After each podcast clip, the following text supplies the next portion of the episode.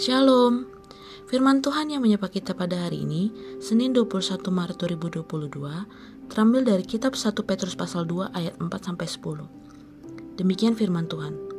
Dan datanglah kepadanya batu yang hidup itu yang memang dibuang oleh manusia, tetapi yang dipilih dan dihormat di hadap di hadirat Allah.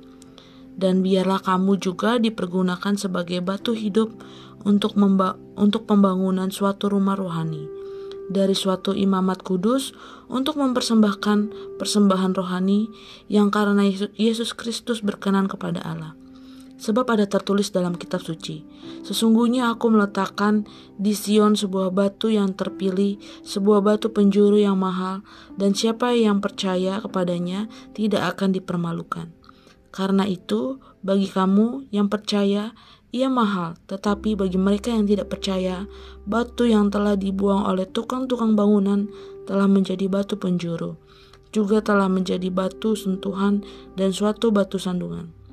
Mereka tersandung padanya karena mereka tidak taat kepada firman Allah, dan untuk mereka juga telah disediakan.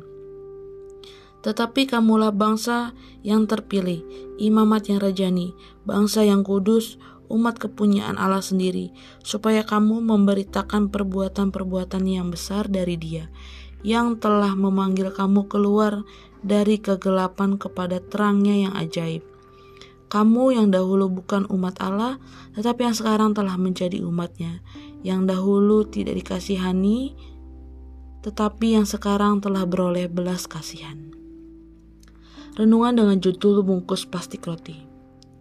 Ayat harian 1 Yohanes 3 ayat 1. Lihatlah betapa besarnya kasih yang dikaruniakan Bapa kepada kita, sehingga kita disebut anak-anak Allah, dan memang kita adalah anak-anak Allah. Karena itu, dunia tidak mengenal kita, sebab dunia tidak mengenal Dia. Pada suatu pagi yang bersalju dan becek, aku dan saudara perempuanku mencari bungkus plastik roti di dapur. Pasca kematian orang tua kami baru-baru ini, kami tidak mampu membeli alas kaki yang bagus. Sebagai gantinya, kami menggunakan bungkus roti untuk menutupi kaos kaki kami agar telapak dan pergelangan kaki kami tetap kering selama perjalanan jauh di sekolah. Begitu tiba di sekolah, aku langsung pergi ke kamar kecil dan bersembunyi di balik bilik. Diliputi perasaan malu, aku melepaskan bungkus roti itu agar tidak ada yang melihat dan mengejek atau merisakku. Aku berpikir, aku hanyalah anak yatim piatu yang tidak berharga. Aku sampah sama seperti bungkus roti. Bertolak dari pengalaman itu, perikop Alkitab hari ini mengajarkan bahwa aku bukanlah orang yang tidak berharga. Sebaliknya, aku lebih besar daripada yang pernah kubayangkan berkat kasih karunia Tuhan yang tak terbatas. Aku telah dipanggil dan dipilih untuk menjadi utusan Kristus dan untuk memuliakan Tuhan. Kadang-kadang kita mungkin merasa rendah diri atau tidak berharga, tetapi Tuhan mengingatkan kita melalui kitab suci bahwa kita berdaya dan sangat berharga bagi Tuhan.